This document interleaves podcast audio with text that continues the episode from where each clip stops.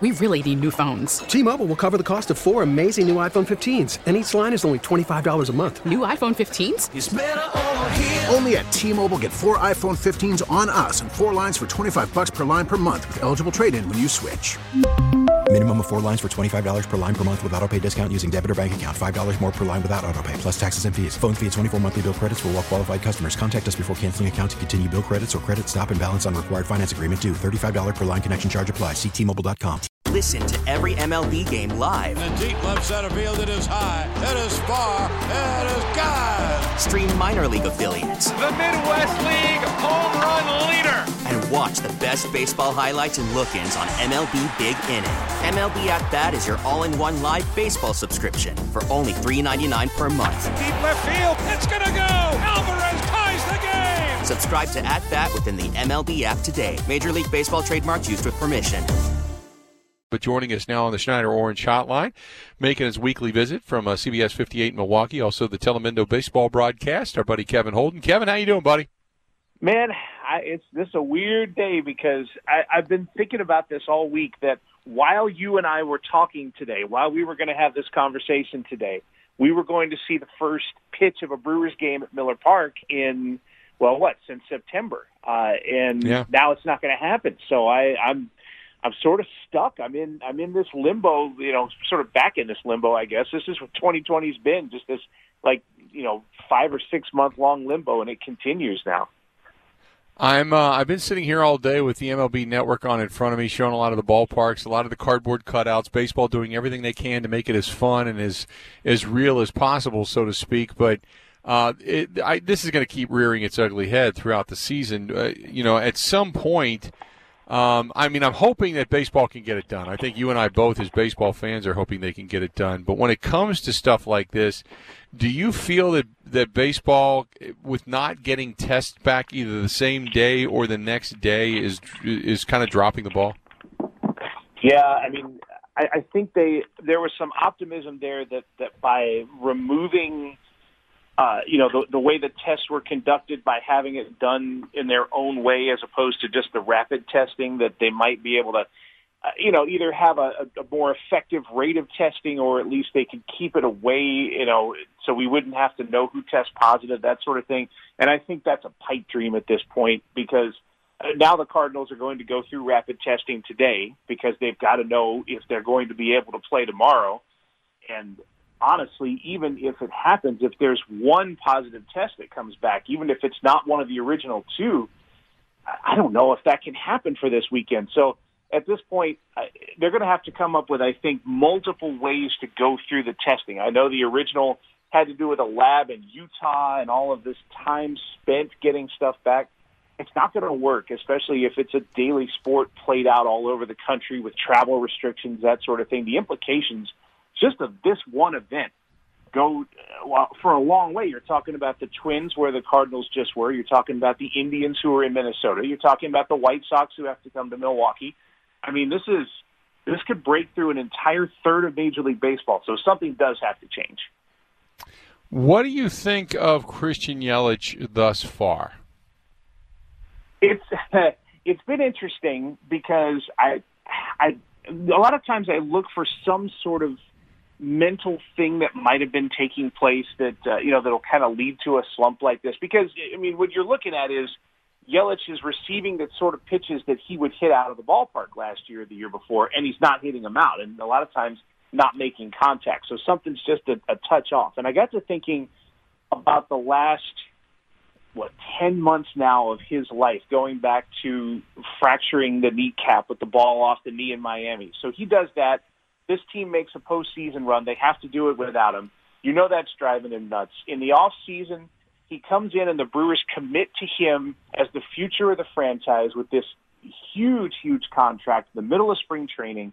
And now he's ready to go and prove that he's going to be the center of this franchise for a decade.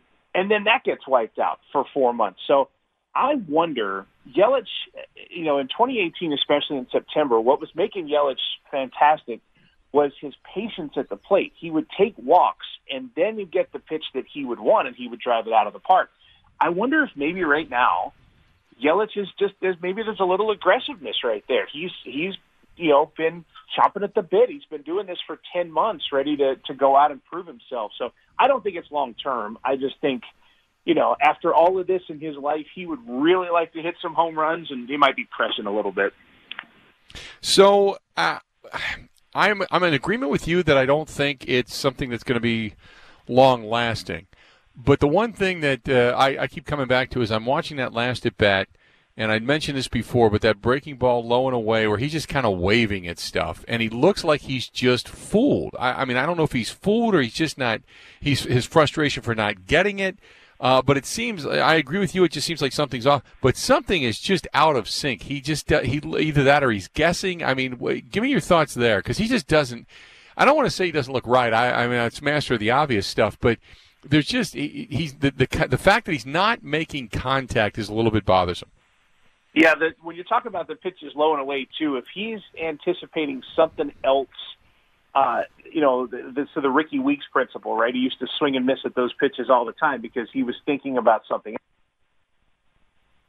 that that he's hit well. That when he's been locked in at the plate, the pitch that he hits the best is that fastball, sort of high and away, which is a little different than than most, right? If you get a ball in, mm-hmm. that's usually when a guy hits a ball out. But Yelich has been uh, basically defying that scouting report for two years. He's been hitting the ball away uh, to the opposite field, the left center for home runs. He's done that a ton.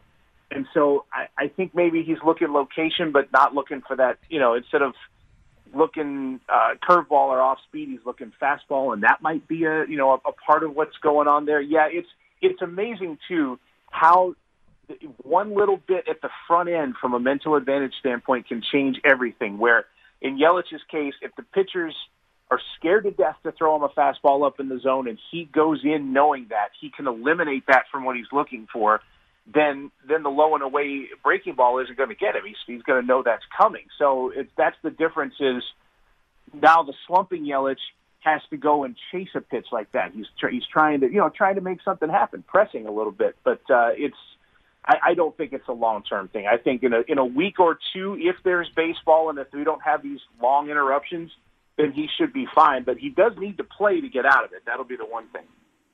What do you make uh, of the early portion of this season? Uh, what have you seen? I mean, obviously Woodruff has been dynamite. We have talked about uh, John Smoltz picking him to be the Cy Young Award winner this year, but go through the rest. Ben Gamel coming up with a big hit. Uh, we've had Smoak, decent defense, had the one throwing error, cost him some runs, and ultimately a ball game. But for the most part, little things here and there. Give me your give me your thoughts on what you've seen so far. You know, the one thing I needed to have happen if I was going to believe in, in the Brewers as a team that could make a long postseason run – was Omar Narvaez because Yasmani Grandal was uh, I won't even call it low key because he was so good that it was hard to be low key about how important Grandal was to the team last year. And so Narvaez is a guy I've been watching pretty closely. The offensive ability is there. You can see the occasional issue on defense, and, and that's probably true to what his scouting report will be for the year. But I at least I don't feel like it's an enormous drop off. I think uh, Narvaez is a contributor for this team. Smoak at first is uh, is a guy that's I think he's going to hit some homers for you, but he's going to see some of the craziest defensive uh, shifts against him ever. Pittsburgh was was basically playing five or six outfielders on him in one of those games, so that's that's an interesting one. I also think Craig Counsell really would like to see Eric Sogard in there as his leadoff hitter against a right-handed pitcher, and Sogard's an interesting choice in that spot because it changes the lineup around. Lorenzo Cain and his ability to uh, to hit for high average will allow him to drive in runs if he's hitting fifth or sixth or seventh as opposed to first. So these are the the things catcher first and third that uh, that are always interesting to me. And the pitching is it is what it is. I mean, Brandon Woodruff has been just phenomenal, and I imagine that the back end of the bullpen will be fine. They've got like 14 different options to try to find, you know, their three, four, five starters and a couple of decent relievers. So that will help. But I think that's where the season's made if it's played out is back into the rotation. And if they can get contributions, catcher first and third, everything else looks set to me. Kevin, always great to chat with you. Next time, maybe we're actually talking about baseball, more baseball being played, not a cancellation. Hopefully, uh, tomorrow they're able to get back at it, the doubleheader on Sunday, and we'll go from there. Okay? Man, I, I'm hoping so. This uh, this thing is is just nutty that we're supposed right now we're supposed to be in the first inning of this game. So I hopefully this is hopefully it's a one day thing. I want baseball tomorrow, but I want it safe, obviously. And if that happens, then then we're all happy. Great stuff, Kevin Holden. Appreciate it, pal. Talk to you soon. Thanks, Bill. Thank you. Kevin from CBS 58 joining us for a couple of minutes on the Schneider Orange Hotline. Schneider hiring drivers right now. You work hard, they treat you fair. 80 plus years they've been doing it. Call them 844 Pride or go to SchneiderJobs.com. We really need new phones. T Mobile will cover the cost of four amazing new iPhone 15s, and each line is only $25 a month. New iPhone 15s? Only at T Mobile get four iPhone 15s on us and four lines for 25 bucks per line per month with eligible trade in when you switch.